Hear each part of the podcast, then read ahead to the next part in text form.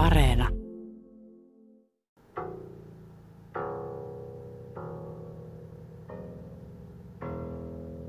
Nyt mennään otsikolla Kuolema kulkee ennen yötä, syliinsä sulkee pimeän myötä. Ollaan Torniossa aineen taidemuseossa. Nyt eletään vuotta 1921, eli mennään sata vuotta taaksepäin. Toukokuinen Tornio valmistautuu 300-vuotisjuhliin, mutta juhlien keskellä tapahtuu salaperäinen rikos. Anita Alamaunu, taidemuseon museolehtori. Olemme nyt salapoliisityön äärellä. Minkälainen tarina on koottu tänne taidemuseoon? Se on dekkaritarina. Kyllä, dekkaritarina. Palataan sata vuotta taaksepäin, jolloin Torniossa juhlittiin 300-vuotisjuhlaa ja siellä kaikkien juhlavalmisteluiden keskellä tapahtuu rikos. Ja tässä näyttelyssä siis aletaan selvittää, mitä on tapahtunut ja tietysti kuka sen on tehnyt. Millä tavalla tämä tarina kulkee?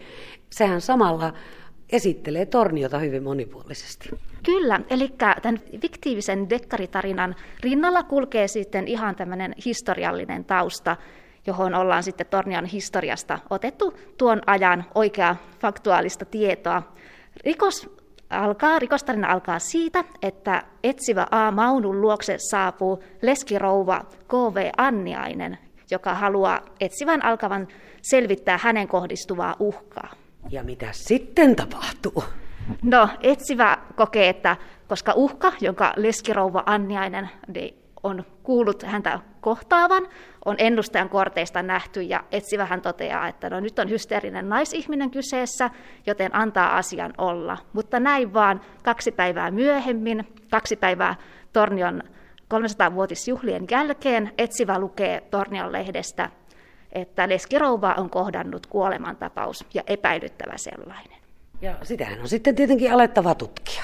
Kyllä vain. Ja etsivä lähtee sitten toukokuiseen Tornioon etsimään syyllistä.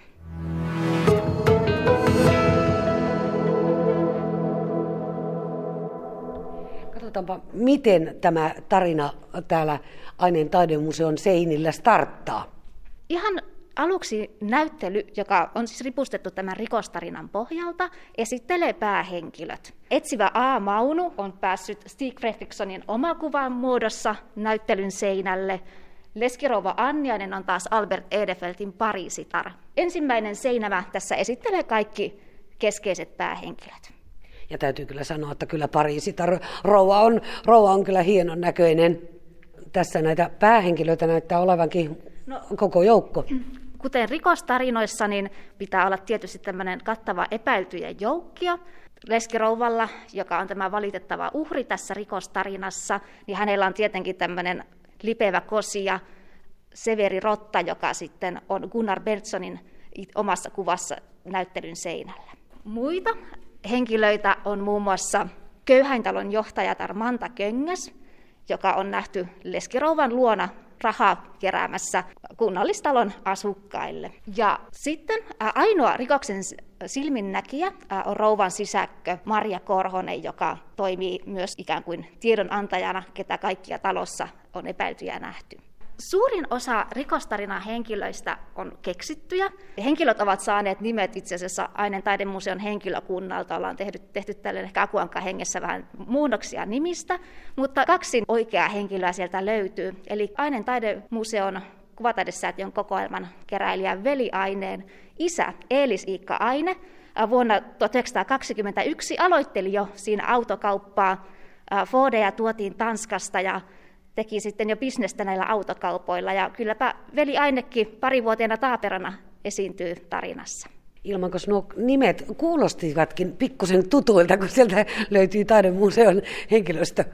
Kyllä vain, eli äh, ollaan niin, niin, lainattu ihan senkin takia, ettei nyt vahingossa sitten niin, niin, loukata ketään oikeaa henkilöä, niin parempi ottaa henkilökunnalta sitten nämä nimet ja niistä muunnokset. Vähän semmoista Akatta Kristiimäistä otetta tuntuu olevan. Kyllä, kirjoittaja on lukenut Agatha Christien tuotannon useaan otteeseen ja myös tämä tarina kulkee hyvin ehkä agastakristimäisesti. Siinä esitellään tietysti alussa niin, niin tarinassa henkilöhahmot ja löytyy totta kai kartta niin, niin, rikospaikasta Torniosta vuonna 1921 ja tietysti myös sitten tästä Puutarhakadun varsinaista rikospaikasta on myös talon pohjakaava. Niin, että tänne kun tulee tutustumaan tähän näyttelyyn, niin saa ihan oikeasti tehdä semmoista dekkarin työtä, salapoliisin työtä, löytyy kartat ja vihjeitä. Kyllä, eli nyt näyttelyä voi vähän eri tavoin tutkia, eli etsiä taideteoksista tämmöisiä nimenomaan vihjeitä, salapoliisivihjeitä ja ratkaista sitten rikoksen. Tänne nimittäin on saleihin laitettu tämmöisiä pieniä, pieniä viittauksia sitten loppuratkaisua varten. Anita Alamonen, jos olen oikein ymmärtänyt, niin tämän näyttelyn käsikirjoitus on aika pitkälle sinun päästäsi ja kynästäsi niin sanotusti. Äh, kyllä vain. Kirjoitustyö jostain syystä lankesi minulle, vaikka talo on täynnä lahjakkaita kirjoittajia, mutta täällä oli tiedossa suuri harrastuneisuuteni dekkareita kohtaan, joten ajateltiin, että kaipa sieltä yksi rikoskin sitten syntyy, syntyy ja tulee suunniteltua. Ja näin vain joulunpyhät kirjoitin rikoksia ja mietin niiden ratkaisuja ja tarina on sitten niin siltä osin valmis. Ja tämä nivoutuu siis Tornion 400-vuotisjuhliin mainiolla tavalla, eli tämän salapoliisitarina-näyttelyn kautta kerrotaan myös paljon Torniosta. Tässä on ihan oikeat tapahtumat, historian tapahtumat taustalla. Tuolloin 1921 valmistauduttiin hyvinkin niin riemumielellä näihin 300-vuotisjuhliin, ja tännehän odotettiin paikalle itse presidentti K.J. Stolberg ja Ester Puolisoinen, jotka olivatkin sitten paikalla, ja näihin on sitten viitattu myöskin tässä tarinassa. Täällä kaupungissa tehtiin paljon kaunistustöitä, että kaupunki saatiin mahdollisimman viihtyisäksi, ja luin sitten vanhoja torniolehtiä tuolta, tuolta ajalta, ja siellä on kyllä sitten kehuttu, kuinka upeat juhlat oli kyseessä, ja toivotaan nyt tälle vuodelle samanlaista, joskaan ei sitten murhaa tietystikään. Jatketaanpa sitten vielä tätä salapoliisin työtä ja mennään eteenpäin näyttelyssä.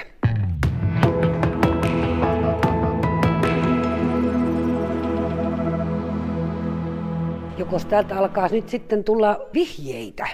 No vihjeitä on tosiaan ripoteltu vähän sinne ja tänne ja tässä tarinassa nämä epäillyt ovat jättäneet pieniä esineitä leskirouvan luo, minkä pohjalta sitten etsivä alkaa niin heitä pitkin kaupunkia etsiä. Meillä on tähän sitten kerätty tämmöinen vähän runsaampi ripustus yhdelle seinälle, jossa on tämmöinen epäiltyjen seinä. Eli tässä voi sitten katsoja katsoa, että kuka näistä näyttää erityisen epäilyttävältä. Ihan varmuuden vuoksi siihen on laitettu vielä peilikin yhdeksi teokseksi, että voi katsoa, että niin, niin tulee ikään kuin osaksi itse tätä epäiltyjen seinää. Kun on epäilyt selvitetty, keitä he on, on etsivän aika lähteä toukokuiseen tornioon kuulustelemaan epäiltyjä ja sitten tietysti todistajia. Ja ensimmäinen todistajan ominaisuudessa oleva ei-epäilty siis on Eelis Iikka Aine, liikemies ja autokauppias, koska rikospaikalla nähtiin kaahaava automobiili. Uskottiin sen ajaneen ainakin 35 kilometriä tunnissa yöaikaan. Ihan kauhea. 35 kilometriä tunnissa. Kyllä. Mikä kaahari? Ollaan Torniossa ja tärkeä teema on tietysti tämä raja, niin totta kai Handolinin siltaa pitkin käydään myös hotelli Haaparannan seurahuoneella. Vuonna 1921 hän oli kieltolaki voimassa, joten ne torniolaiset, joille edelleen viini maistui, niin päätyivät sitten sinne Haaparannan puolelle. Asiat eivät ole sadassa vuodessa kauheasti muuttuneet. Kyllä, kyllä vain, näin uskoisin. Ja siirrytään seuraavaan saliin. Ja täällä näyttäytyykin hyvin monipuolinen kattaus. Etsivä käy sitten taiteilija J.H. Poukaman luona. Hän on itse asiassa tämän sisäkön mielitietty, joka on tämä ollut tämä ainoa silmin näkijä. Ja tässä meillä on seinälle sitten hänen tämmöinen runsas atelien seinä ripustettu. Sen kummemmin paljastamatta, niin me ollaan tähän näyttelyyn myös lainattu Kemin taidemuseolta yksi taideteos, mutta sen voi tulla katsomaan, mikä se sitten on. Ja kuten kaikissa rikostarinoissa, Epäilyt kootaan rikospaikalle samaan paikkaan, jossa sitten etsivä A. Maunu paljastaa syyllisen. Ja tässä Tom Engblumin Hämmennä mun maljani nimisen teoksen äärellä ollaan sitten salongissa, jossa veistoksissa on käytetty hyvin tämmöisiä erilaisia materiaaleja. Kuulostaa ihan Agatha Kristiltä tai Hercule Poirolta. Aivan samanlaisia elementtejä löytyy. Täytyy sanoa, että sieltä oppini olen niin sanotusti hakenut, että tämähän tarina on semmoinen tietyllä tavalla rikostarinoiden kliseitäkin viljelevä, mutta toivottavasti semmoisella kevyellä ja hauskalla tavalla. Jokos alamme olla sitten ratkaisun äärellä pikkuhiljaa. Sitähän me emme tietenkään paljasta tässä, vaan itse kukainenkin saa tulla päättelemään sen syyllisen itse. Kyllä vain. Ja tämä näyttely lienee sellainen, että kun tämän on, kiertänyt tämän tarinan kanssa lävitse, niin on pakko palata vielä takaisinpäin katsomaan, että mitenkäs se olikaan, että mikä se olikaan siellä esimerkiksi se yksi taideteos. Vaikuttaisi vähän siltä, että vaikka murhasta onkin kysymys, niin tämä näyttely sopii ihan minkä ikäiselle tahansa. Kyllä, se on meidän tarkoituskin, että tällä ei mitenkään nyt tarkoitus pelotella, tässä ei mässäillä mitenkään murhalla, vaan päinvastoin tässä on ennen niin kuin kiinnostava itsekin, että, että miksi jotain tapahtuu, ei niinkään, että miten. Ja tähän totta kai suunnitellaan taidekasvusohjelmaa, joka tulee olemaan sopivaa sitten ihan kaiken, kaiken ikäisille. Perjantaina maaliskuun 12. päivä siis tämä näyttely avautuu yleisölle. Mitenkäs tässä nyt sitten koronarajoitusten keskellä täällä porukkaa voi käydä? No henkilökunta pitää huolen, että etäisyydet ja rajoitukset, niin niistä pidetään kiinni, mutta meillä on ovet ihan normaalisti auki ja tänne on turvallista tulla, sanoisin näin. Meillä museossa on isot tilat, niin, niin lämpimästi tervetuloa tutustumaan Tornion nuoriin. Tämähän ei ole toki ainoa näyttely Aineen taidemuseossa ja Tornion 400-vuotisjuhlaan liittyvä näyttely, vaan talo on täynnä.